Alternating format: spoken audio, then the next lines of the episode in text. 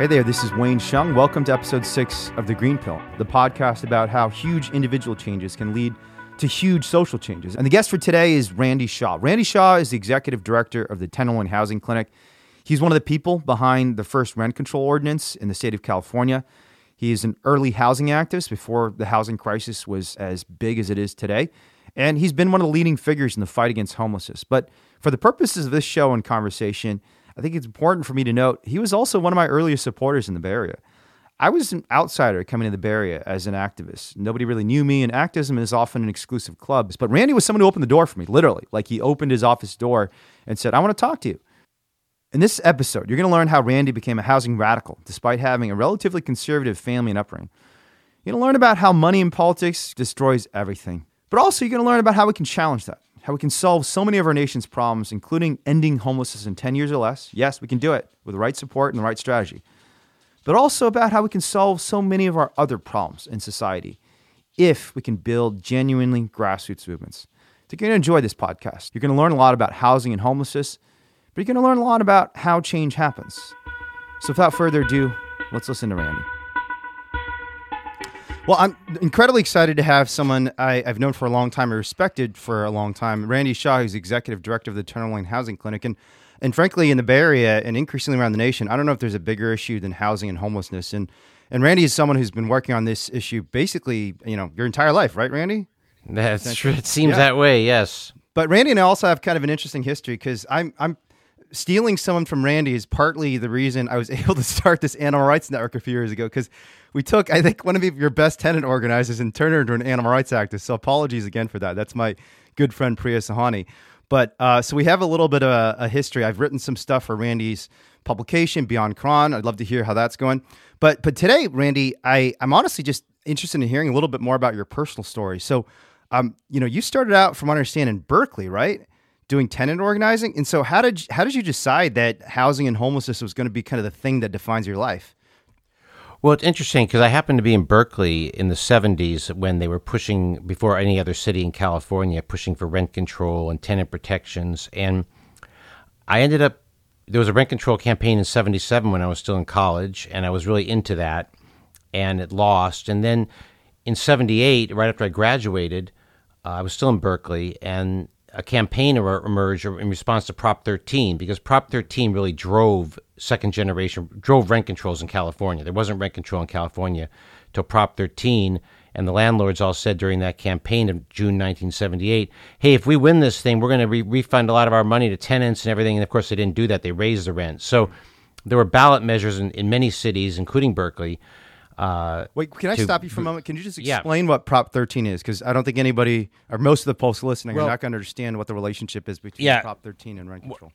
Yeah, there was a there was a, a legendary, the most destructive ballot measure in California history. Prop thirteen was a massive freezing, virtual freezing of property taxes for residential and commercial property, and homeowners were it was, it was called a homeowner revolt.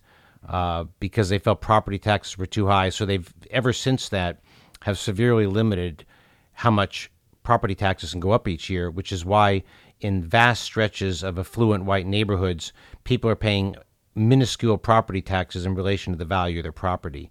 What that is, ever since Prop thirteen passed in nineteen seventy-eight, California has gone from being the, one of the top funders of schools to one of the bottom. We've gone from Minnesota to Mississippi, as they often say. There's a ballot measure actually on this November to, to finally yep, yep. treat commercial differently, which is going to bring in fifteen billion dollars. But but the point was that landlords said, tenants, vote for this, because if I get this property tax saving, I'll pass it on to you. Yeah. Surprise, surprise, that didn't happen. And so I got involved with the campaign. There were campaigns in many cities. Our campaign in Berkeley won in nineteen seventy-eight. And then that sev- that April seventy-nine, Berkeley used to have local elections odd year. Uh, I actually dropped out of uh, graduate school to work on the Gus Newport for Mayor campaign. Nice. And Berkeley ran a, Berkeley ran a slate of candidates that were all committed to rent control. Hmm. So, and and amazingly, we won despite it being an extremely low turnout election. It happened to rain that April hmm. on the on the election day, but we won, and the rest is hit. Berkeley then in nineteen eighty passed a rent control ballot measure. San Francisco passed one in seventy-nine, and I've been working on rent control really campaigns in cities ever since. So rent control is basically a response to the lost promise of Prop thirteen. Is that the way you read it? Originally, originally. And then it became a way to, to protect tenants from in, in high income. In, in cities, as, as rents were going up in cities, rent control was the only protection for tenants. Yeah, interesting. So and one of the points you made that I think is really important is that California, despite its liberal progressive reputation, actually has some of the most progressive tax policy in the entire nation. And the thing that blows my mind about Prop thirteen is is that it, it also exempted commercial property, right? I mean, what was what right. was even the argument for that? Was that just was that just kind of a corporate handout that somehow slipped through the voters, you know, rationality? Exactly. I mean, and actually, and actually, if you look at the funding, a lot of big corporations opposed Prop thirteen, really? Which is interesting. Yeah, yeah, it was really driven by a Republican, you know, Howard Jarvis in the San Fernando Valley. There was an element where the state had been. had all this surplus money. Jerry Brown was very cheap. He was the governor in his first go-around, didn't want to spend the money. There's a belief that had Jerry Brown spent that money, he could have reduced homeowner increases of assessments. But what's interesting about the ballot measure here in two thousand twenty, which is for over forty years later, people keep saying, why haven't we reassessed commercial property? Why is Disneyland yeah. saving like billions of dollars? Why are we doing this? The answer is, whenever Labor would do polls, and they started polling in the right after it passed, the voters didn't want to make that distinction, yeah. and it really took uh, the it took the state to become more progressive because for a long time, you know, California had a Republican governor yep. from eighty-three to ninety-seven. Yeah, yeah. Let's not forget that. Pete Wilson. Yeah, Pete Wilson, Pete George Wilson. Dick Majan. And uh, George, then we had, we we called Gray Davis. We had Arnold Schwarzenegger. Yeah, so that's right. I forgot. So it really is the you know as I explain in my book Beyond the Fields, Latino voting changed California, yeah, but this was seventy-eight was before Latino voting. You know, I totally forgot Arnold Schwarzenegger was a Republican because I don't really see him that way anymore. The Republican Party has gone so wacko. I mean, not that yeah. Arnold Schwarzenegger isn't a strange guy too, but yeah, he just doesn't he doesn't fit the mold of a of a of a modern Republican. So, no. you know, I, you know, I, I would actually push back on that. I think as someone who's done a lot of social scientific research, I know polling data depends a lot on how you frame the questions. I, I can't imagine that even Republicans and Republican-leaning voters and Latinos in the nineteen eighties and nineties thought that D- Disneyland should be exempted from property tax. It, well, he, my, my guess is someone had led this campaign earlier, we would have been in the same place today as or twenty years ago that we are today. Because, you know, e- you go back through polling data, even the nineteen sixties and seventies, frankly, even the early twentieth century. I mean, you have people complaining about the robber barons at the turn of the twentieth century, right? So people in America have always been concerned about concentrations of power. In fact, that's part of the reason this republic started, right? Because people did not like these large concentrations of power. So I, I to me, the, the answer has to be more complicated than voters are just kind of dumb. No, it's no, possible no, no, voters no, are just no. dumb, but no. it, it what, seems to me there's got to be something more complicated. And what I mean by more complicated is some sophisticated corporate lobbying that's manipulating voters, that's shaping their views, that's preventing politicians from pushing as hard as they should have to make sure Disneyland was taxed. Well, here's the interesting point, Wayne, is that I often say that when conservatives lose a ballot measure, they keep coming back and back and back till maybe they can win. When progressives lose, they just don't come back. And yeah. in, they, realize since Prop thirteen, there has not been a state ballot measure to overturn any part of it until twenty twenty. I know, it's crazy. Uh, because when they did polling, the fear was voters, if you could check the, the facts, the po- voters would say, we're afraid if we change any part of Prop thirteen, our homeowner rates will go up. So we're afraid. And it was never tested. So there wasn't a ballot measure in two thousand ten. It might have won. It might have won in two thousand. Now at least the polling showed it, and it's going to win. Prop fifteen looks very good. Yeah, I know. You know, for for folks who don't have the context, my understanding is Prop thirteen led to a sixty percent decrease in municipal revenues. If that, I don't know if that's your recollection too. It's that... it sounds it sounds right because yeah. it, it, you know it's a it's it's also uh, it's a generational acute generational unfairness where seniors yep. who who own their houses for a long time are paying extraordinarily low property taxes, their neighbor, or a young person, you know, the whole thing. Yeah. So, and that's, for the record, that's sixty, not sixteen, sixty percent. Right. And I, I want you all to imagine now that your government services are cut by sixty percent across all all items, not just health, not just safety, you know, not just parks and recreation, everything, schools, everything is cut by sixty percent. And somehow it passed in supposedly the most progressive state in the nation. And it's existed for decades now. And finally, you know, as Randy said, decades later, we're finally going to repeal it, only partially. And this is a proposition that's basically a handout to corporations and wealthy folks. I mean, there are there are some legitimate grandmothers who were affected by property taxes and were afraid they were not going to be able to keep their homes. But the vast majority of the beneficiaries of this proposition were wealthy corporations and people. Wealthy well, also keep...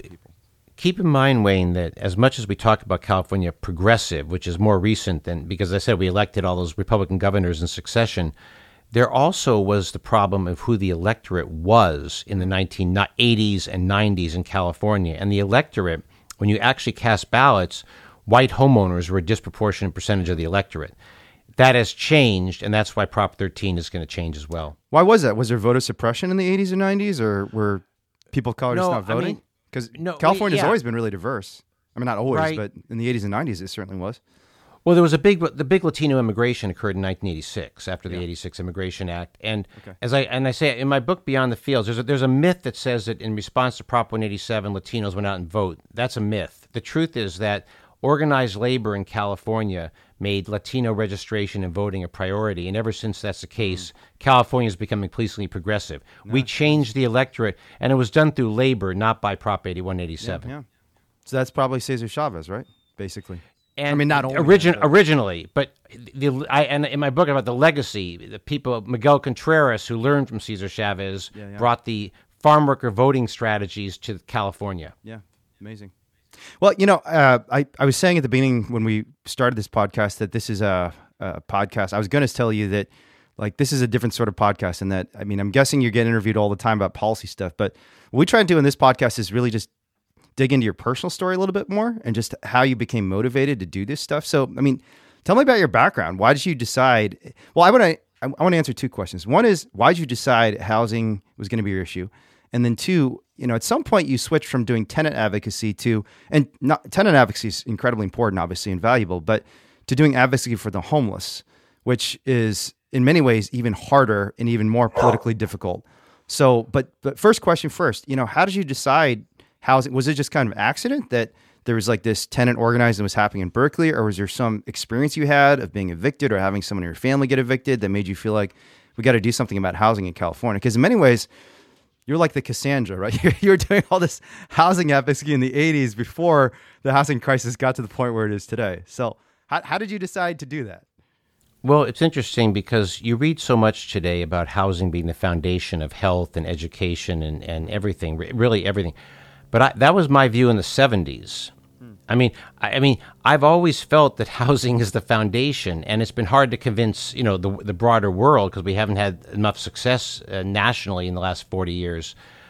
But I was always interested in that. And then when I moved to San Francisco in nineteen seventy, why? Why were you always interested? What what made you think this? Was did you have like because, an experience when you were a kid? No, no, I had no I had no personal experiences. I, my family never had any housing problems. It's just what I observed, that it just never seemed fair to me that someone could be forced to move just because the landlord's whim, that like and that that suddenly that there should be unlimited profits. Housing is a necessity, and people should not have an unlimited profit and a necessity. So it just always seemed very unfair to me that tenants were at the mercy of often completely irrational landlords. And so all I wanted and, and is fairness.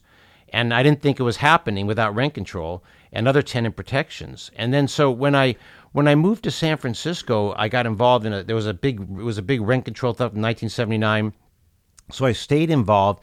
But then the real turning point of my career was when I, when I went to law school at Hastings College of the Law, which was part of the Tenderloin neighborhood of San Francisco. And then I got involved with the Tenderloin, and my experience there and seeing what I saw there with people got me more involved with the importance of housing, because people were living in substandard housing. They were fearing for their lives. It was a very scary situation, and I thought I could do something about it. So was the Tenderloin already in pretty bad shape in the seventies? I, I don't know. Very bad. Okay. It's very bad. You know, I, I talk in my book on the Tenderloin that from nineteen oh seven into the fifties, the Tenderloin was one of the most prosperous neighborhoods, not just in San Francisco, but in America. And then it went on a steep decline in the starting in the late fifties and sixties. And by when I got there by seventy-nine, it was about as low. It was in its lowest. It, it was really at a low state. Yeah. This is kind of the beginning of the crap epidemic in the United States too, right? In nineteen seventy-nine, probably, or was that a little later? Well, it was pre-crack, but it was more. It was it was, okay. it, it was more just the, the there's the, the only economy the Tenderloin had at that point was porno bookstores and mm. theaters, and people had been left in the, the the housing conditions had deteriorated to such an extent that they could not. You know, it, it was just the whole thing was falling apart, and I happened to arrive just when people were starting to organize to rebuild it. Yeah. So, okay, your your family didn't suffer from housing insecurity. It sounds like you didn't have too rough of a childhood. I mean, why did you decide to become an activist? Most people go to law school, become lawyers, and get that white picket fence. And I mean, I know I know literally thousands of these people. But, so well, what made you decide this is going to be my mission in life? You know, because you, you've it, been absolutely relentless in working in housing for, what, thirty, forty, forty years, right? Yeah. Years. Well, I think what you're saying, Wayne, is that most people that I know and probably that you know Uh, became activists after having a, a progressive upbringing, and they were raised with certain values. That's not my story. Hmm. Uh, my parents, my parents were Republicans. They're very conservative. They got more and more conservative, and uh, it was Where'd more you grow to up? me. I grew up in Los Angeles, West Los Angeles. I grew up in, in, a, in a very progressive area. Yeah. Uh, uh, in my high school, when I in my Jane Fonda during the height of the Vietnam War came to speak at my high school. Hmm. You know, people, people in my milieu were very progressive. I, I became progressive in college, going to Berkeley and learning things that I didn't know about America. And that really influenced me. And so it was like the connection between what I was learning at school and what I was seeing out in the community. Uh, but, you know, in terms of your second so wait, question. Were you a about, conservative yeah. then when you were growing up? A lot like your parents? No, I was, I was, I, I, I call myself a Hubert Humphrey Democrat. Interesting. So I remember in nineteen seventy-two, when I was sixteen years old, progressive people were really excited about George McGovern. Mm-hmm. I was not one of those people. Mm-hmm. And I remember getting to college, talking to a guy in fall of seventy-four who was really into McGovern, and talking about him, I realized I really missed the point. I missed the campaign. I was buying all the, you know, I used to, my parents used to get Time and Newsweek magazine. So I'd read Time and Newsweek and think those were the facts. Yeah, yeah, interesting. For those of you who don't know, I mean, some of our audience is younger. George McGovern was an ultra-liberal presidential candidate in what, nineteen seventy-two? Is that, am I getting that right? Yeah, I mean, McGovern was so far to the left when he ran, and the media just destroyed him. I mean, they went out of their way to absolutely destroy him. There wasn't an internet in those days, so it was yeah. really the national media controlled everything. Yeah, you know, but I, I think I, I recently looked at his policy positions from nineteen seventy-two, and he's he's everyone said he was such an extreme leftist, and I read a lot of his policy positions, and especially compared to today's progressive movement, it's seems kind of weak, honestly. Like it's right. Not, well, it's not that. It's not that I, left. I think, I, I think what McGovern's problem was, he wanted to. He was very strongly against the Vietnam War. Yeah, yeah. And that's the, the one media, area he was. Yeah, yeah, he was yeah. left. You know, he was very yeah, much a peace yeah. candidate. And, and, yeah, yeah. You know, but it's strange now. I think even there, the the, the nation has shifted a lot, and um, you know, even a lot of folks on the right. You got Justin Amash saying, "Let's get America out of all these wars." You've got Rand Paul saying some good things about foreign wars and U S meddling and. in foreign affairs and that sort of thing. So it's it's interesting how things change, that somebody seems like such an extreme leftist. I, I mean, it wasn't that extreme because well, obviously well, he was nominated. Remember, but. remember that George McGovern was a senator from South Dakota. Hmm. So he obviously was never an extreme leftist, but yeah. the media portrayed yeah, him as that. that and unlike today where there can be countervailing forces, they there weren't in those days. It was yeah. the three national newspapers. Yeah, and the, the yeah, yeah, yeah, yeah. yeah. Yeah, but you know, I, I totally forgot he was a senator from South Dakota. For some reason, I thought he was like a coastal elite because yeah. the way the way you, you think about him in the history books, you think about him as this Massachusetts liberal who went to Harvard. But yeah, you're right. He was a senator from South Dakota. Interesting. Okay, but so you, but in terms tell me tell me about your transition then. You're you're you're Hubert Humphrey Democrat. Interestingly, I grew up extremely conservative too because I grew up in Central Indiana, and I actually think there might be there might be something to this, that some of us who grow up in these kind of regressive environments, when we get to college and realize, wait a minute, all these things we've been told are not exactly right, we almost kind of like move to the other direction very strongly. But I did not actually meet anyone who voted for a Democrat until I went to college. I swear to God, I did not meet a single Democrat Whoa. until I went to college. And it just didn't occur to me that Democrats even existed. We had this election, election in junior high, I think it was. I, I don't even remember. It must have been for George H W. Bush, or maybe it was for... Uh, what was it? nineteen eighty-eight. Who was it? It was George H W. Bush. Was Bush against Dukakis, right? Dukakis, and then Bush against Dukakis, Clinton. Yeah. And in Duka- in both the Dukakis and Clinton elections, we had these little mock elections in our junior high or high school. I don't even remember how old I was, but I don't, I don't remember a single person voting for the Democrat. Like, yeah, you see, one hundred percent. And I, I literally thought, yeah, where are these Democrats? How do these Democrats keep winning? But it, it totally kind of, it, it, it messes with your head when you go to college and you suddenly realize, oh, wow. Well, I mean, for one, I met like people of color. I met a black person for the first time. I, like I'd seen black people, but I never had a black friend until I went to college because I'm in Central Indiana, which is like me and a bunch of white people. And it it totally transforms your world and shakes you up and almost pushes you to go in the other direction very strongly because you feel like you've been lied to. I don't, was that your experience? It sounds like maybe not. No, no. Actually, I probably went to the most progressive public high school in the United States. Oh, wow. Uni- okay. In the sense that if they'd done a poll for a, an election in, in sixty-eight or seventy-two, there might have been under five percent Republican at most. Huh. I mean, that's what I'm saying. It was a very, but I wasn't, I was always a Democrat. My grandmother was a big McGovern supporter hmm. and uh, uh, was very progressive. And, uh, but when I came to Berkeley, I was a Democrat, okay. you know, and, and I, and, and, you know, but that's different from being a leftist and being, you know, for things, Democrats were not supporting rent control in Berkeley for the most part. The Democratic hmm. Party of Berkeley was not supporting rent control in nineteen seventy-eight. Wait, why not? Just out of curiosity. Unfair to landlords. Rent control was not a mom and apple pie issue for a long time. The that was the big split between the in Berkeley between the Berkeley Citizens Action Party with Ron Dellums and, and Tom Bates and all, and and then a current Nancy Skinner, who I worked with back then, who's now state senator, and the Berkeley Democratic Club, which had well good Democrats. They were against rent control. Hmm. So, and and this is in the nineteen seventies or nineteen eighties? Yes. nineteen seventies? seventies, and Berkeley, yeah. is, was, am I right in saying Berkeley was the first city in the nation to have a rent control ordinance? Is that correct? Well, New York, no, New York, first California city. First California. New York, New York always had rent, had, had rent control from, for a long time. Okay. New York what, City. What do you, what do you take of the economist's critique of rent control? That, that it, it it's not effective at kind of increasing affordable housing. In the long term, it actually increases housing costs because it constrains the supply of housing. And I know there's this paper by Rebecca Diamond. For for for your information, for our audience's information, I actually study economics, and I know a lot of these folks. And I'm sympathetic to their critiques in some ways. I mean, I don't think I, I don't think we should get rid of rent control. I think rent control is a really important tenant protection for people currently in housing. But I know a lot of economists say the rent control movement in the nineteen seventies has been counterproductive because in the long term, all it did was increase housing costs for all folks who aren't under rent control. And with Costa-Hawkins, obviously, you know, that's a lot of people. So what do you think about you know, the economist's critique of rent control? Uh, what I always say, Wayne, about the economist's critique of rent control is look at the econ- look at the well, look at the uh, economic backgrounds and the demographics of who economists are. They're ninety-five percent wealthy white men. Yeah, right. And wealthy white men support Donald Trump. They support. They don't support rent control. They don't care about poor people. So I've never found those critiques convincing. Yeah. And I mean, you know what I always say. It's so obvious. Look what's going on right as we speak. We're looking at mass evictions and everyone's in panic. Yeah. Well, wait, if without rent control, you have mass evictions. So uh, the economist's critique has always been based on the class and racial dynamics of those offering the critique. Yeah. Yeah. I mean, I think one of the curiosities of a lot of these campaigns. So I, I think about, I don't know what you think about Scott Wiener's work, but Scott Wiener has always tried to say his work is advocating for people of color. It's an anti-gentrification measure because it's going to reduce housing costs. And, and honestly, I'm I'm sympathetic to some of the arguments. And I, I definitely agree we need housing reform. I think everyone agrees we need housing and zoning reform. But then his coalition is all wealthy white people in tech. And it's like, how well, if you, if this is really what, what communities of color need in the Bay Area, you've either, you, you either are wrong and, you know, it's not what communities of color in the Bay Area need.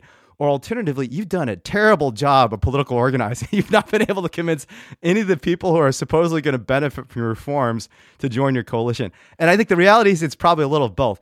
And I think rent control, to me, the, the critics of rent control have a similar problem, that they they haven't been able to sway the people they supposedly are, are going to help most with their reforms. But anyways, you were going to say something. Well, I, I would disagree with that. I would really? say the difference is that the critique of rent control is wrong based on the facts. Yeah, yeah. Whereas the need for zoning control is right. Mm. And the fact, I don't agree that it's mostly wealthy tech people. That's not that's not my experience. And I've worked with people in, in multiple cities, and I've worked with people around the whole country. They okay. just passed a very progressive measure in Portland just this week yeah. after a number of years. Um, that is the stereotype that people like to make who don't want housing built in their neighborhood. Yeah, yeah. And I think the reality is that we we could, we, we could spend the rest of the discussion about why it's important to have zoning reform. But I, I want to get back to what you asked me before about how we transition to homelessness, because we're dealing with a problem in this country that didn't happen. When I was in high school, when I was in college, no one ever heard about a homeless problem in America. Starting in nineteen eighty-two, since that time, it's been a top issue in every major city almost. Yeah. And how is America, as wealthy as it is, allowed for forty years the homeless problem not to be, not to simply continue, but to worsen? Mm. And I got involved in nineteen eighty-eight with trying to house homeless people because there was a connection where the hotels where they used to live, historically low-income people lived, were uh, were closed off by the city's own homeless programs with temporary housing. So we put in a program that continues to this day to subsidize people in S R Os and house them permanently, and it's been phenomenally successful. Uh, with the Tenderloin Housing Clinic is done, but it's a, it should be a shame of our country. That we still, and the important thing here, Wayne, is we had eight years of Bill Clinton, we had eight years of Barack Obama, and they didn't make a single dent yeah, in the homeless count. So that we can't let that happen again with the next Democratic president. Yeah, it's, it's honestly, it is a shame, and and I don't think that's too strong of a word. And from what I understand, and I'm not saying I supported George W. Bush at all, but from what I understand, homelessness actually went down under the Bush administration because they made bigger investments into permanent supportive housing. Is that your understanding too? No, no, no that's false. I mean, let me explain. You what the Bush what you can always do is take a subgroup, like the Bush took veterans and said, oh, we reduce okay. their homelessness. Yeah. So it's just but veterans. the numbers the numbers have have, have keep going up for this yeah. reason. We have never invested housing money at a level we used to do in the forties, fifties, sixties, and early seventies. And just yeah. listen listen to this one fact. seventy-five percent of eligible households for federal aid don't get it. Mm-hmm. Now, when you have a housing program that doesn't serve over yeah. seventy-five percent, you're going to have a lot of people on the yeah, street. And you're also going to spread the COVID virus because people are living in overcrowded units. Yeah, you're right. I mean, you're right. you know, housing, you're seeing more and more articles about housing as healthcare. People in overcrowded units are transmitting disease. Yeah. Well, I wrote a piece in ninety, a study I did in ninety-nine with Megan Sandell uh, of uh, Boston Medical Center uh, about housing as a, as a health issue. Yeah, it is. And yet we've never invested. So that's the tragedy is when a Democrat came in, whether it be Bill Clinton. Bill Clinton actually eliminated housing funding. Yeah, I know. It, it's it's Ending the problem welfare, is, as we know it, right? He wanted to end. Yeah, right. It's it's the problem, pretty, pretty gross. The problem we have is we haven't had a national campaign. One of the things I talk about in my new book, Generation Priced Out, is the lack of a national federal campaign to get significantly more housing funds, because you absolutely, the local governments can only do so much. Yeah, yeah. So what, what Randy's talking about is in what is this Section eight voucher program, right, where You know, we, we understand that food is a human right and kids should have food. So we have a food stamps program. And, you know, there are a lot of fights over it and it's been cut and added to. But at least there's this basic presumption that every child should be fed. That just because a child is poor does not mean they should not have food. But on housing, we say one-fifth of children or one-fourth of children who don't have housing deserve a home. And it's absurd because it's the same. I mean, we, we all understand that food, like shelter. I mean, we, we talk about the basic human needs that all human beings, or frankly, all animals have. You need habitat or housing, you need food, you need some safety, right? And we're, we're not providing seventy to eighty percent of children. You know, say what you want. You can blame lazy adults, oh, they're drug addicted, all these things. We have kids who don't have housing, and we say, sorry, only twenty percent of you get the lottery. And uh, it's absolutely outrageous. It's one of the most disgusting aspects of American policy over the last generation that has to change. So you're probably, are you happy with Joe Biden's housing plan then? Have you looked at it? Because apparently he's expanding Section eight vouchers to cover everybody. Yeah, it's more than Section eight because we have to build a lot more units. We don't have the yeah. number of units. But here, here's the key point that what social media has done that we didn't have in two thousand, even when Obama took office in, two, when Obama took office in two thousand nine, all everyone talked about was healthcare, yeah, yeah. immigration. The problem we always have had is housing is like eighth on the list. Mm-hmm, and mm-hmm. so Obama was all focused on health care. He bypassed a number of issues. What you have to do is get it in the initial budget. And I think now, through the National Low-Income Housing Coalition, has, has amassed over a thousand groups supporting this. I think we have more of a grassroots movement. Yeah. And, of course, the crisis has gotten a lot worse. To make the kind of expenditure, frankly, we have not had since the seventies. Yeah. Because Reagan, ever since Reagan cut that budget mm-hmm. in nineteen eighty-one, it's never been recovered. And a lot of people say to me, Randy, you're wrong. The H U D budget keeps going up. I said, well, of course, in actual numbers, it goes up because we have to give landlords more money after every year for the Section eight program. Sure. Yeah. But in terms of the percentage, percentage of people yeah. served, yeah. goes down. Yeah, makes sense. Why do you think, why do you think, I mean, it, I think Obama didn't just fail on housing. I mean, his his administration oversaw a historic increase in wealth inequality. I mean, what what is your what is your diagnosis of what went wrong there? Well, I think we had a, a sign of what went wrong with Obama during his campaign, because he would talk a lot. And my colleague at Beyond Chron, then Paul Hogarth, wrote an article saying he's very concerned because Obama keeps talking about the importance of bipartisanship. Mm. And that should have been more alarming to us, because the Democrats come in in two thousand nine, two thousand ten, they control all legislature. And Obama's playing around with Charles Grassley trying to get his approval on health care. Meanwhile, he puts immigration reform on the back burner. He puts all the other priorities on the back burner while he's playing with Republicans. And, of course, Republicans turn against him. And then the two thousand ten election, people, the Democratic base is so demoralized by Obama's failures, the Republicans take the House. And then it's, you know, so we can't repeat that mistake. And I think it was just who Obama was. He was always promoting bipartisanship. And I think the speech he gave at John Lewis's funeral a few weeks ago was very interesting, because after you heard that great speech he gave, you're thinking, wait a minute, why didn't you do that? Why, weren't you president? Yeah. I seem to miss that. Didn't you control everything? He's talking about getting rid of the filibuster.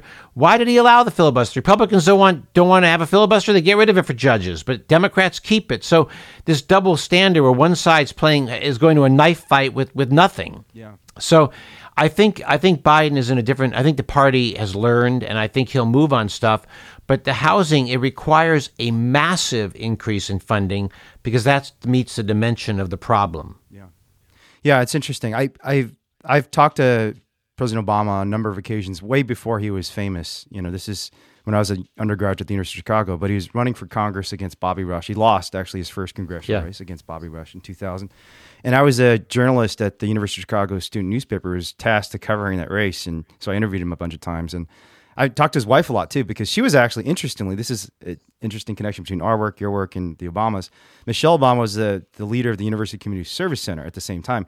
Right. And that was a time where we were having huge housing issues in Chicago, because we were shutting down all the housing projects.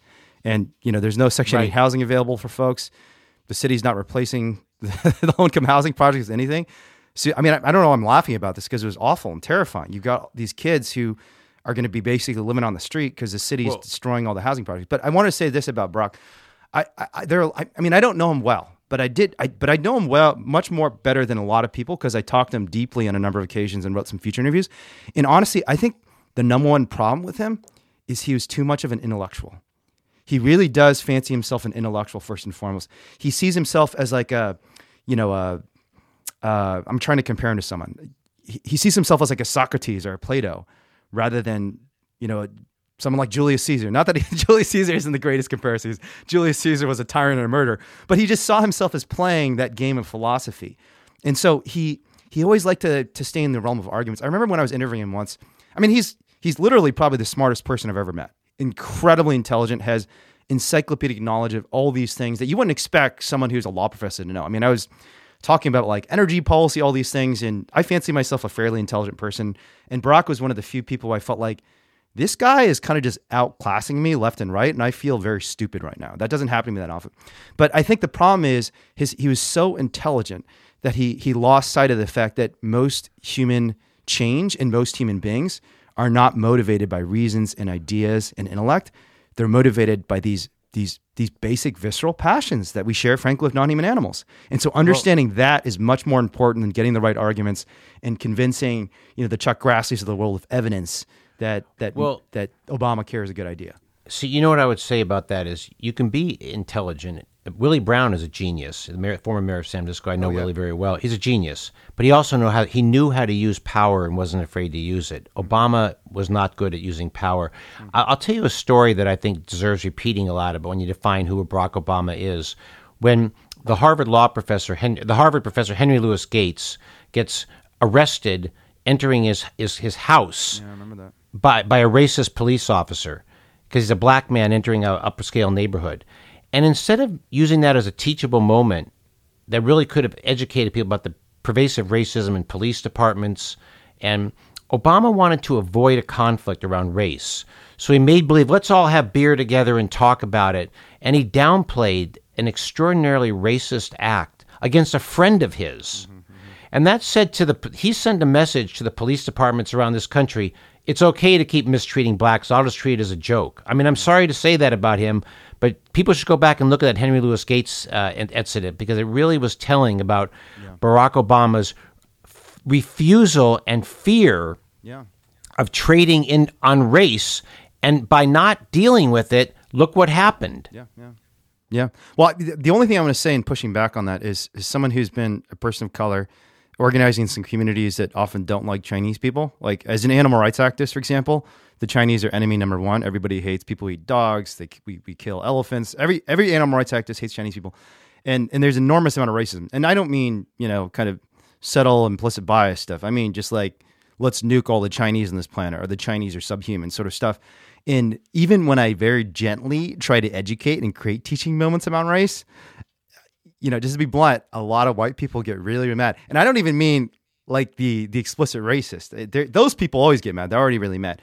But there's a lot of other people who get uncomfortable, resentful. And, and you know, I mean, I think there are a lot of really good critiques of Robin DiAngelo's book. I don't think it's the best book in the world, but white fragility is a real thing. white but, but fragility what, is a real thing, and yeah. it's terrifying. As someone who's experienced it, it is terrifying to talk about race with white people because they get so uncomfortable, unhappy, and angry at you, and then you lose friends, you lose support, and you can't do your organizing anymore. I've, I've, I've literally had my organizations, organizations I've started, nearly fall apart because I gently suggested, you know, maybe we shouldn't be saying Chinese people should be nuked, you know, that sort of thing. And it's just, and it's not that people disagree with the statement. Of course, they they agree that Chinese people shouldn't be nuked.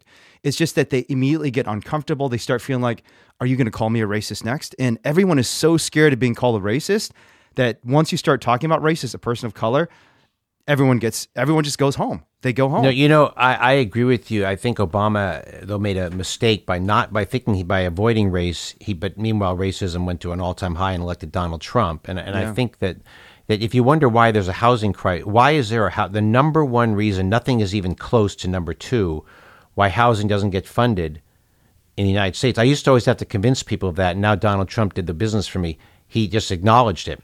Because people assume, people see federal-funded housing as non-discriminated, and they and they see affordable housing as, that is, blacks coming in your neighborhood. Yeah, I know. I mean, just think, Los Angeles Mayor Sam Yorty in the sixties returned all the federal housing money because it required anti-discrimination. That's not Biloxi, Mississippi. Hmm. That's not Mobile, Alabama.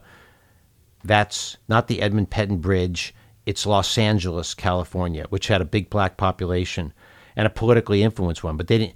So race has always been why people say they don't want affordable housing, and they associate it. Now it's mostly Latino, it's, it's Latino, and that's what Trump was playing on with his talk about the suburbs yeah. in recent weeks. So so this is the challenge that we've had, whereas healthcare doesn't have the stigma like, wait, if if if if if mm-hmm. an if a black person gets healthcare, it's going to affect, affect me. me. But if a black person moves in my neighborhood, that's always the fear, yeah, so we make yeah. sure it doesn't happen.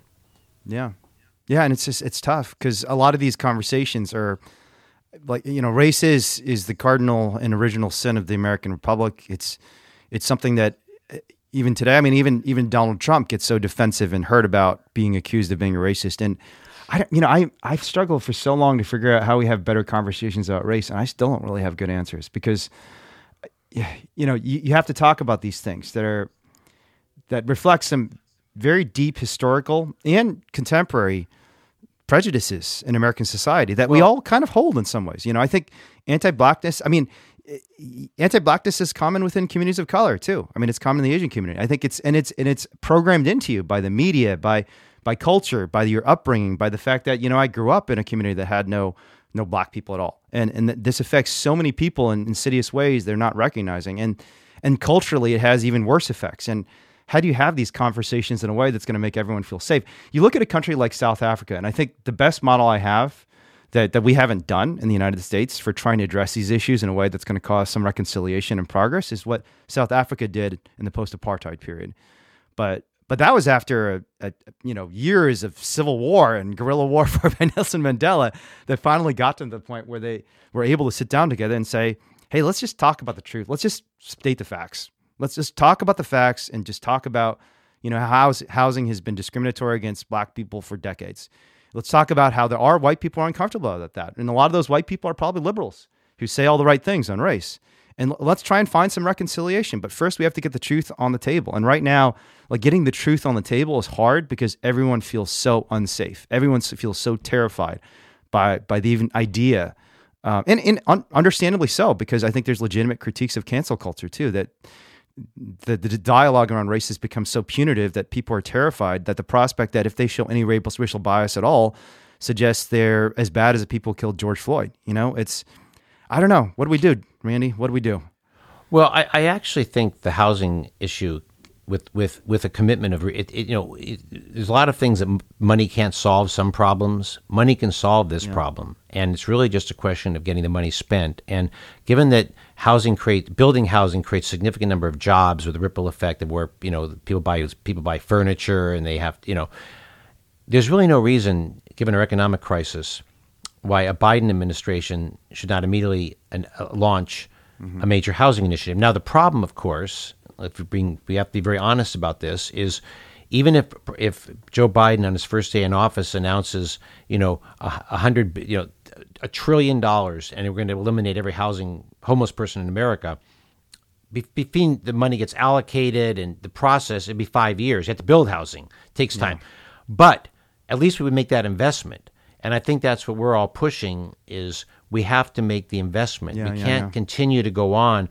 We've gone on for forty years with yeah, people saying, ridiculous. Boy, my kids are growing up seeing homeless people everywhere. Yeah, because we never dealt with the problem when you were a kid, you know? know? And, yeah. and and and I think, you know, particularly here in the Bay Area, we see it more. People always say, well, why does San Francisco have so many homeless people? Yeah, because no one's well, investing in housing. Duh. Well, get, get, yeah, but also think of this for a second. When you allow Marin not to build any affordable housing, when you let Phoenix export their homeless population, and you and you you put the burden on cities that care, you know, Contra Costa County doesn't do hardly anything. San Mateo, you know what I'm saying? Sure. That trying to we've we have been forced. All cities have been forced since nineteen eighty-two to try to solve homelessness or do the best they can locally, and it doesn't work. Mm-hmm. L A now has over sixty-six thousand homeless people, and that's after passing a billion dollar sales tax increase. Yeah.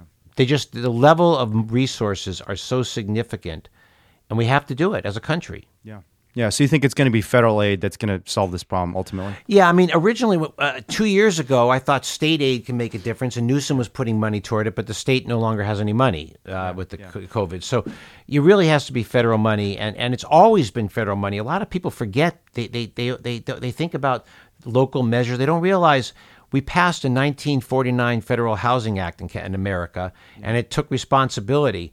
And then we, and we were doing great in the fifties and sixties, and then Nixon came in, realized he didn't want to build any housing for black people anymore, killed public housing. Reagan then figured, hey, all that money's going to the cities, not to me, slash the H U D budget, and we have never recovered. Yeah. Never. Yeah.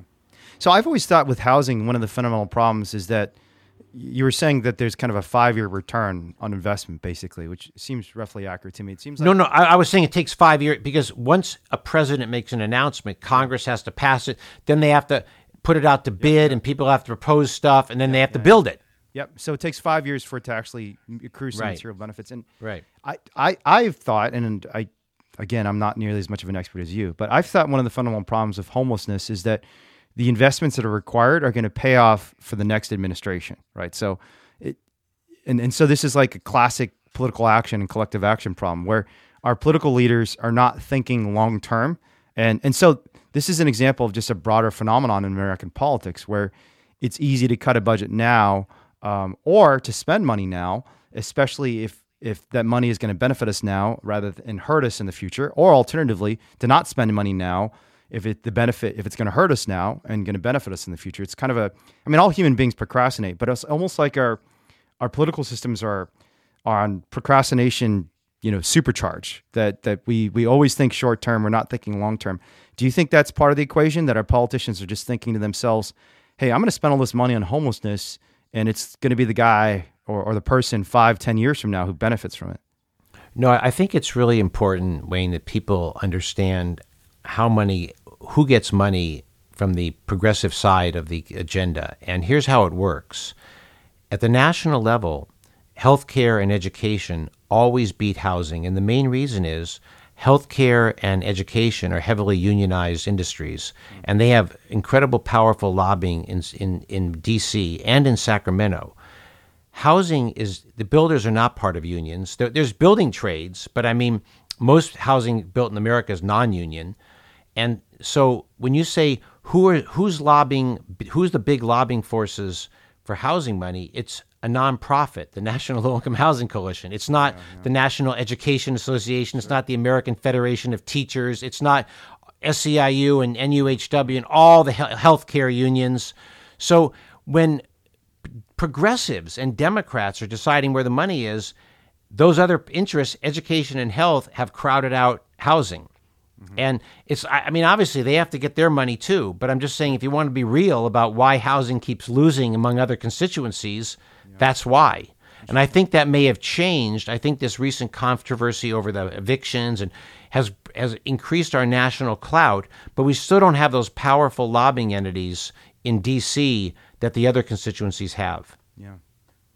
You know, I mean, part of me thinks, okay, let's build that for housing so we have it. And then part of me thinks, let's just break this entire machine. Because, I mean, I, obviously I support union lobbying much more than I support fossil fuel lobbying, but the entire game of politics is just, I don't know. It just, it feel, and this is cliched and totally not helpful for me to point out because everyone recognizes it, but our political system just feels so gross to everybody. And well, it, you know well, the one thing I'll say that's a little bit constructive is I do think there could be something genuinely shifting in our politics right now with all these outsider candidates and genuinely grassroots candidates winning these primary races, and, and, you know, again, everyone loves A O C, but I think in, and it's so fashionable to say great things about A O C, but I think she does represent something that's genuinely different about American politics and that could change the machine and, and make us I... make it so that it doesn't depend on how much money you have or how much organizing capacity you have. It just depends on whether the people actually support the initiative, whether your initiative wins. I completely agree, and I was rereading really? a book about Democratic Party in the eighties, and basically Democratic Party in the eighties was totally captive to big corporate interests because yeah. that's the funder. Internet fundraising has changed everything. Bernie can raise more than anybody. A O C can raise money. It's online online giving has changed the whole thing. I think that's why the first two years of the Obama administration were so debilitating, because people did believe. They did believe there was going to be change. They did believe he was going to usher in a new a new kind of America, and then he didn't. Yeah. I, I think this is going to be different this time, precisely because it's not it's not just a president saying, you know, believe in me and we can do it. It's more of a movement. Yeah. And if you look at, you know, and I and I mean, you mentioned climate change again. That takes money. So again, housing is competing with education, healthcare, and climate change issues for money, and it hasn't done well in the past. So we'll see how it goes. But I, I think I think anyone who cares about the future of, of justice and equality and inclusion in this country, you have to start with housing, because if you don't have people being able to be housed, they don't have much of a future. Right now with online learning, you can't even get a lot of these low-income kids, and my daughter, my daughters are both teachers in San Francisco. These kids get computers, but they don't have the Wi-Fi really working well in their home. Mm-hmm. So, you know, there's so many disadvantages that people have because of their housing that we have to get that right. Yeah, you're right. Yeah, one data point in your favor that, that I've just personally experienced is we just had to release, I, I think you know I'm running for mayor of Berkeley. We just had to release our, our financial statements for the first half of twenty twenty.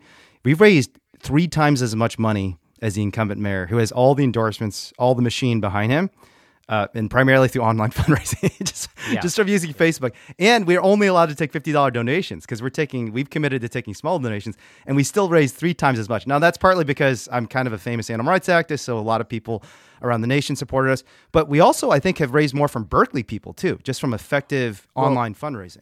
And that Since was something that up- just didn't exist twenty or thirty years ago. You were not able to reach like all one hundred twenty thousand people in Berkeley on Facebook and tell them about your vision and help them realize, hey, actually, I would like to bring a Green New Deal to Berkeley. I would like to make a huge investment into permanent supportive housing and affordable housing, that sort of thing. So it has changed the game.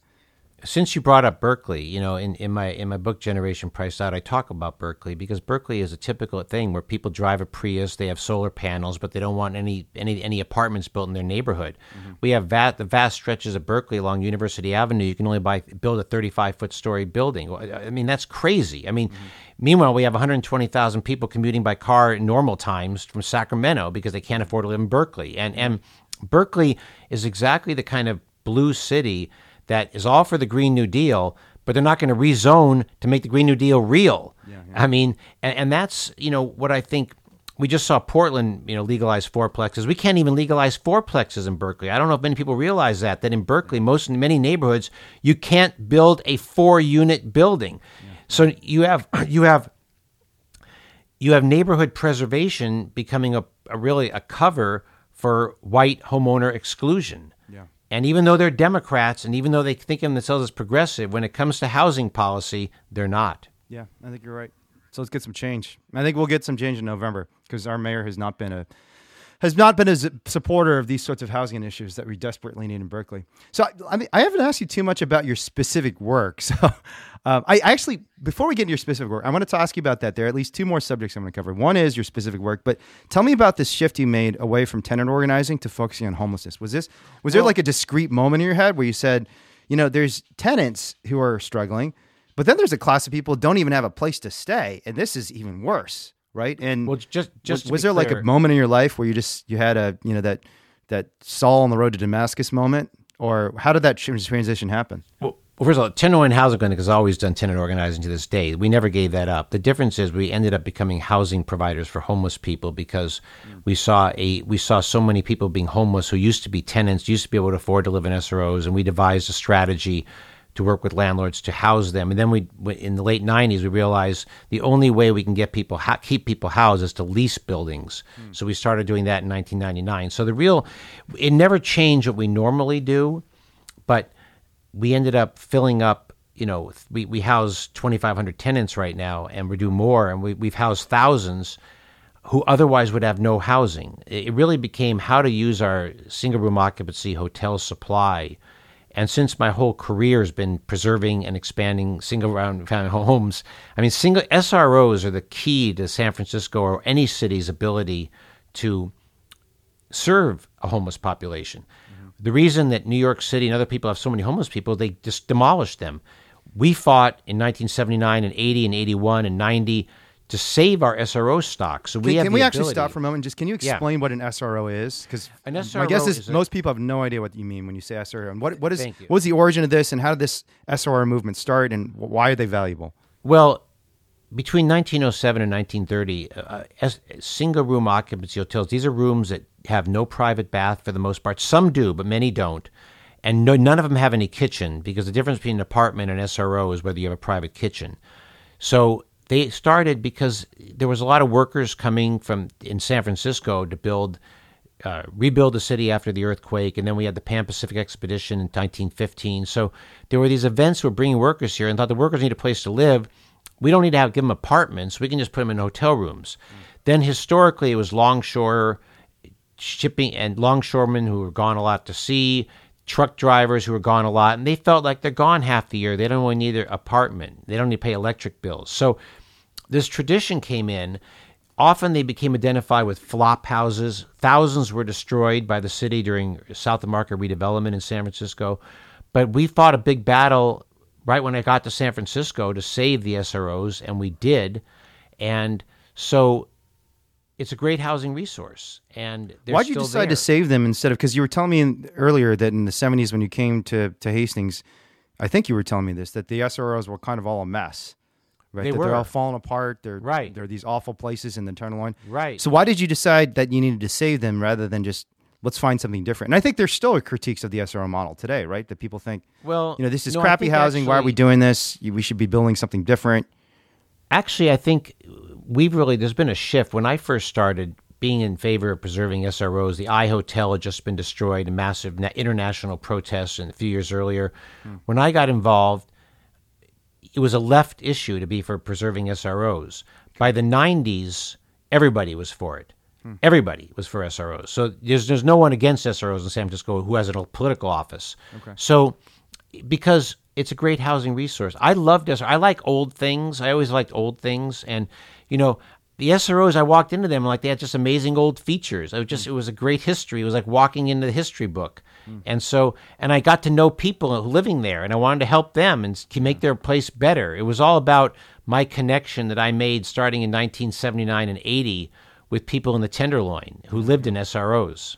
Yeah. I mean, the be- the best ones that, that, that I've heard about or experienced are the ones where it does feel like a real neighborhood and community. You know, well, they do create. You know, we used to always say that we used to only lease hotels that had lobbies. There was always a lobby in an S R O because in those days, people couldn't afford their own television. So if you wanted to watch something on television, you went down to the lobby.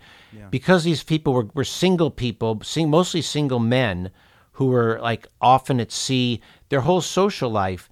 And if you go back, and this is all in my book on the Tenderloin called "The Tenderloin: Sex, Crime, and Resistance in the Heart of San Francisco." Originally, there were a lot of bathhouses, pool halls, eating places to serve a population that didn't have cooking, mm-hmm. didn't have a lot of hot water. Yeah. So it created a whole great scene in the Tenderloin from nineteen oh seven into the fifties. So you you, you start taking on S R Os, this is in the nineties or the eighties that you start taking on eighties. S R Os? eighties. eighties. Well, we started leasing them in the nineties. We started nineties. leasing. Okay. We started we started placing people them in the eighties. So, and, and basically, the situation is this: you've got these S R Os that are helping in housing insecure population, originally longshoremen, and then eventually folks who are, you know, unhoused or homeless. When did S R Os become a place where a lot of homeless folks were getting placed? Was that in the eighties? Yes. Okay. And so, were you the ones who did that? Who said, "Hey, we should be using this this"? No, actually.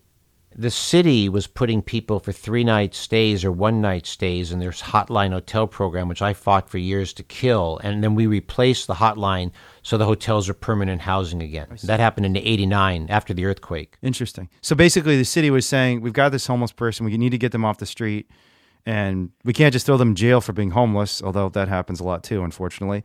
So let's put them in a hotel. And then you all just come in and say, let's expand this. Let's turn this into permanent well, housing. Well, think of this way. They were putting him in a hotel, which was the main source of permanent housing. So they were eliminating the place that people could afford to live yeah, yeah. for temporary use, which you never yeah. want to convert housing yeah, to temporary good. temporary use. So yeah.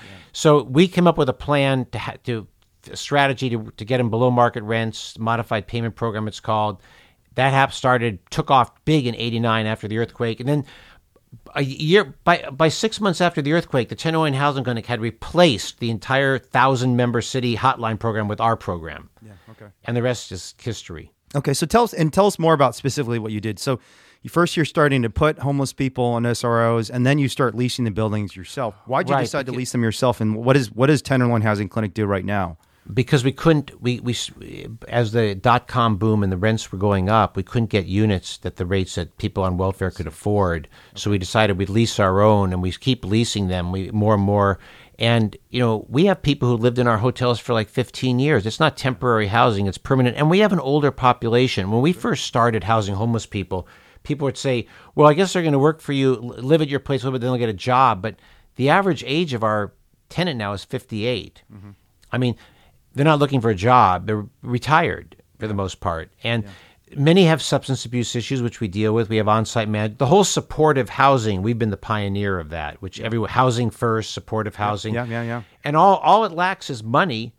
Uh, but again, there's actually more money for that population than for working people who need subsidized rents. Interesting. Because they're not homeless. Sure. So yeah. they're living in overcrowded. And that's why we have to get the federal money to house yeah, working yeah. people who who need help to live in right. these cities, yeah. you know? So do you, do you work a lot with the uh, Mark Benioff Center and, like, is it Margot Cashel? What do you what do you think well, of their work? Actually, do you think they're doing good stuff? Or, I mean, maybe you shouldn't. Well, Mark Mark Mark actually bought a hotel for us, the the, the Bristol Hotel on on Mason Street. You know, I think uh, all these things are good, but it really doesn't substitute for the fact we, there's some ballot measures on the ba- in November that really need to pass to get more money. It, it's really a money thing. You know, people always say it's not money, but here's what happens. Yeah, FEMA comes in, FEMA comes in, And suddenly all these people living in tents get hotels. Mm-hmm. That costs money, and it's federal money, seventy-five percent. Yeah. We could solve the homeless problem very soon if we had the money. Yeah. And so when people make believe that it's not money, yeah, yeah. they really, they're really ignorant. Yeah, I agree with that. I mean, I think there's so many people who say, oh, this is just fate. There's nothing that can be done. Yeah. There's just, you know, there's some people in our society who are just too too broken, and it's inevitable. And and it's just historically inaccurate. There are periods of time, or even geographically inaccurate. You look at different nations, not it's not like Americans are somehow genetically different from people in Northern Europe, yet they experience homelessness at much lower rates than we do. So, you know, when you say it's about money, I know you've, you've talked a lot about how housing, housing, housing has to be a priority. I, I almost think that part of what you're you're telling me makes me think it's actually not housing that should be the priority, because if we want to solve housing or climate or public health, what we really have to change is taxes. We have to change the taxation system in the United States of America. And, you know, we, we saw this historic shift in under the Reagan administration away from taxing the ultra-rich at a reasonable rate. And then we had a shift. There have been two major shifts in tax policy from my point of view. One is the decline in marginal tax rates at the high end, right? You know, the Reagan Revolution and d- dropping the, the, the marginal tax rate on the ultra-rich. And the second is the shift in in in kind of just economic growth away from labor towards capital, right? So, and these two things combined have led to this historic situation where the top one percent, the top ten percent have enormous control of our economic system. And there's some good evidence now. There's a Princeton study from a couple of years ago showing that economic elites have basically unprecedented control of our political system, and the views of the average American have basically no impact on government policy whatsoever.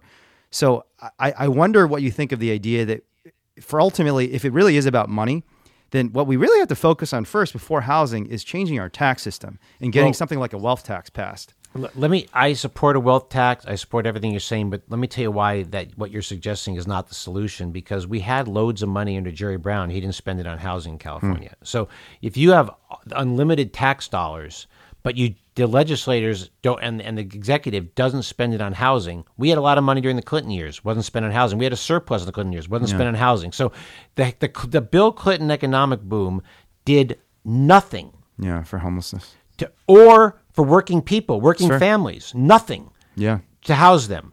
It made it actually worse. He eliminated one hundred thousand public housing units. So actually, you have to have the right policies.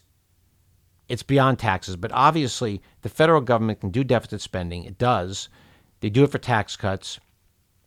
Take all that money back from the billionaires and yeah. let's send it to housing. Yeah. Elizabeth Warren was trying to do that in her campaign. She was pushing that. And I think that's the direction if we if Biden gets elected, and I believe he will, I believe that's where it'll go. But there's a lot of competition for funds, and we have to make sure it goes to housing. Yeah. And housing working people. Because working people can't be overlooked, and I think that's one of the biggest problems we make. Where everyone says, "Yeah, I'm for I'm for homeless," but wait, we have a lot of families working long hours, two jobs. Shouldn't they live in a nice apartment? What nation do you see as a nation that presents a good model on housing for us? I know a lot of people point to Northern Europe, but what are you, what are your thoughts? Yeah, well, Northern Europe. I mean, yeah. Norway, Norway, Denmark. I mean. If you look at every aspect of Norway and Denmark and and any and their housing policy, and you wonder what are we doing here in the United States? We're ignoring it. We we used to do it the right way. I mean, we, we don't need to look to other countries for a model. Just look at what we did in the nineteen fifties. We didn't have a housing crisis. What what elected political official do you think is doing a good job, either in the Bay Area or somewhere else? That you think, okay, this is the person. Look to their housing policy. This is this is kind of the path for the future. Well, Elizabeth Warren had the best housing policy of any yeah. uh, person running for president. And, uh, you know, I mean, locally, Nancy Skinner, the state senator from Berkeley, is great on housing. Mm-hmm. You know, Buffy Wicks, Berkeley's assembly member, is great mm-hmm. on housing. Uh, David Chiu and Scott Wiener are very good on housing. David Chiu in particular has been phenomenal on housing in San Francisco. So in the Bay Area, we've done uh, better than the, than the country. Uh, but I think the challenge is we have to elect when people run for office, they're often not asked about their positions on housing, and that's a mistake. And I keep pushing them beyond crime. I, you know, I wrote an article about this, that you have to, on candidate questionnaires, ask specific questions about housing. Because yeah. just telling, for people just to say, I'm all for affordable housing, it means nothing. Mm-hmm. You have to get specific. Are you for zoning reform? How much money would you allocate? Yeah. And if they're not willing to be specific, you know there's a problem. Mm-hmm. And you might be surprised, Wayne, very sophisticated activists, they say to me, oh, yeah, I see the candidate answers. It's like, hey, that's great. Yeah, they say they're all for affordable housing. That literally means nothing. Donald yeah. Trump would say he's for affordable housing. yeah, right? yeah, and then there's another question about whether they're actually going to execute, right? And, right. And whether they're going to follow through on that. But at least if you don't get them on the campaign questionnaire to say they're going to do yeah, it, they're definitely not you know, do it. Th- right. Yeah, exactly. They're definitely going to do it. Well, if there's a, I mean, so what, what do you what do you think has been most most effective strategy for activists, setting aside politicians, I mean, to, to promote housing? I mean, because you talked earlier about how we don't have these kind of national unions that are powerful political forces. I mean, do you think it's going to be just like a grassroots upswelling of ordinary people sick and tired of rents? Do you think we need to create unions for, for kind of housing construction that have the same well, power and influence that the teachers union has? I think, I think, and this is what the whole theme of the activist handbook is about. You have to have get grassroots involvement, and we yeah. have a thousand groups who've signed on to stuff, but that's not enough. There, people, I run into people all the time who say, "Hey, how do I get involved?" It's like, "Well, have you contacted your representative?" "No, I haven't." "Have you connected to this group?" "No." You have to connect to a group. And if you're in a city where there's no group, start one. You know, mm-hmm. I talk in Generation Price Light about people in Cambridge and other cities didn't have, they just went to a hearing and started a group. A Better Cambridge started because Jesse Cannon, Kansen Beninov decided to start a group. He thought this is crazy. There was no housing group. Now it runs the city. It's, it's about a majority of the city council. Wow. So if you feel isolated, start something. Yeah. But you have to do it through a group, and you have to be outspoken, and you have to push. Yeah, and right. I think I think too often housing gets subordinate because yeah. there's not official established organizations leading the way. You may have to start one, join one, participate, but don't just sit back and complain because that doesn't get us anywhere, right? Yeah, yeah, you're absolutely right. I, do you know David Cole, the legal director of the A C L U? He wrote this book. I, I've heard of him. Yeah, so he... He has a his book has a thesis very similar to that, where he says when you think about national constitutional change, you're missing all the groundwork that's built by local grassroots groups. And you know, one example he uses is the N R A. And the N R A, most people don't know this, but the N R A has like an amazing grassroots operation. It's not oh, just people, the money. Yeah, no, absolutely. They, there are more gun clubs in the United States than there are McDonald's, and there are a lot of McDonald's in the United States, but there are more gun clubs than McDonald's. It's astonishing. You've got these like guys who just get together, they shoot guns together, they have beers, and they love each other. And even the ones who are not radicalized behind the N R A's mission, once they start shooting guns together, they're all like, yeah, let's go and, you know, bring our guns to Washington, D C and go, you know, spread conspiracy theories about the Parkland kids. And it's just, it's incredibly powerful when these grassroots movements, when ordinary people start recognizing they can do something big. What you're saying also, Wayne, is that as great as social media it is to give people connection, and now we have Zoom calls and all that, in person, there's really no substitute for in-person meetings to make Agreed. people feel a social and personal connection. Agreed. And yet you have to have, and even now, in-person meetings make a huge difference. Yeah. And in terms of getting people to feel the social connection, which drives activism, because people don't want to be part of a group. They don't feel like they don't like the people in the group. Yeah. Agreed. So I think the N R A has done that. You know, if you read Robert Putnam's book, we used to have bowling leagues everywhere in America in the nineteen fifties. And then when people stopped bowling, they didn't replace with anything. And people now... Everyone can tape their T V show, so it's like, I'm not going to go out on Tuesday night because I'm going to I tape that show to watch it, and I'll watch that show on Wednesday. So attendance at all kinds of meetings were down, except when it comes to this political change. So we need the equivalent of the N R A to get people connected, and I think we're seeing that, but we need to do more. So so many people feel atomized and isolated in their lives, yeah. and I know it's hard with the COVID to change that, but even before the COVID, you got to get involved with people. You yeah. got to get connected. Yeah, I think that's so important. And I just, there was a study, I think the New York Times reported on yesterday that showed that I think it's sixty percent of people under the age of twenty-five are showing serious mental health symptoms related to COVID. But that was already the case. I mean, we've got an epidemic of opioid use and suicide.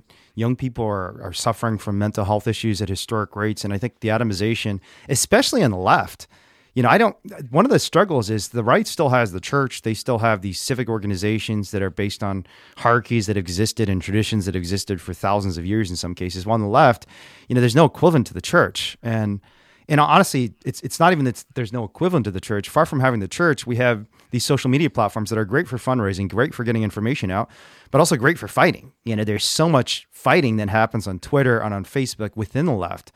And I, you know, that's honestly the thing that makes me least hopeful about progress is that, that we don't have the in-person communities. Instead, we replace them with these online channels where people don't sit down together face to face. They don't, you know, cry and hold each other. They don't fight it out in person and resolve the, the, the matters they, they have disagreeing with each other in person. Instead, they yell at each other on Twitter.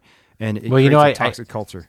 I, I hate to bring everything back to housing again, but I'll tell you, it used to be back in the eighties when I arrived in San Francisco in seventy-nine, in all the cities that I write about in Generation Priced Out, they were all, like I always say Austin. You, they made a movie called Slacker about Austin. They couldn't make that movie anymore because you can't afford to be a slacker and, and for, the, for the rent in Austin any longer.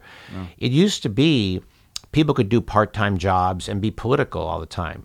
Now you try to have a meeting and people are working late or they have yeah. something due because either because they can't pay the rent or they can't pay their mortgage payment. And so the whole structure of how much money is going to our housing part of our budget has thrown yeah. off, plus the long commutes. If you're if you're commuting yeah. an hour and a half each way, yeah, you don't even time. If you're taking public transport, you don't have time. And yeah. so so there's been a lot of structural changes for the negative to do the kind of thing you're talking about. Yet when people join groups like like these groups we're all talking about, they feel very connected, they feel less isolated, and they're more excited about getting involved. And the biggest change I've seen in activism since I started is it's so much geared to elections now. It's it, a, activism is electoral. Yeah. And so had we not had COVID, I think we'd see a lot of those in-person meetings around candidates. And people mm-hmm. get all excited around campaigns because they feel part of something.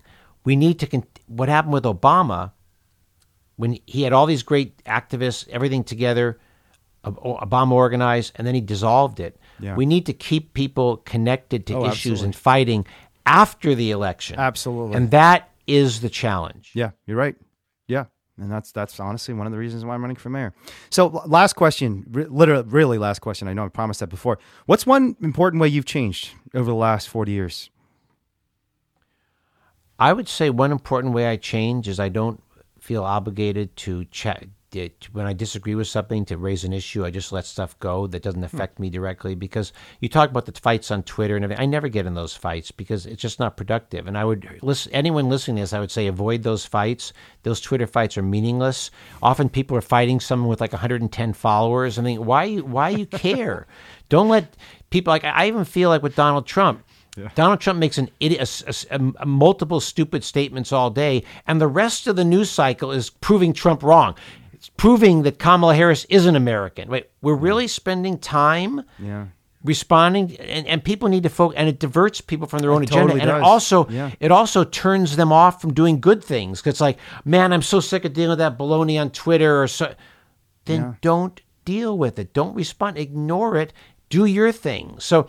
People always say, how can you do so much? How'd you write so many books and run a big organization? I say, I'm very focused. Yeah, I'm focusing right. on what I'm focusing on. So my big message to everyone is let stuff go. Decide your priorities and work on them, and don't be distracted by all the noise. Yeah. Wise words to end the podcast. Well, thanks, Randy. It's always a pleasure. We got to hang out again sometime soon. Yes. After the pandemic is over, obviously, because it's it's always a joy, and, and I, I miss talking to you. Every time I talk to you, it's a lot of fun. So. Thank you, Wade. Um, Very any good. Final thoughts you want to share before we go? Well, hopefully people will pick up one of my books, The Activist Handbook, Generation Priced Out, Beyond the Fields, and my book on the Tenderloin, which really talks about what we were once one of the great neighborhoods in all of America. Yeah. And actually, you know, Direct Action Everywhere was very influenced by The Activist Handbook. I had everyone read the book uh, back in twenty twelve, twenty thirteen. And look and Priya, how well you guys have done since. Yeah. So, and Priya was the one who introduced us to it. She said, okay, my boss, Randy Shaw, has this book. I think we should read this. And I, I looked at it. And I don't like most books, but your book just had a nice combination of...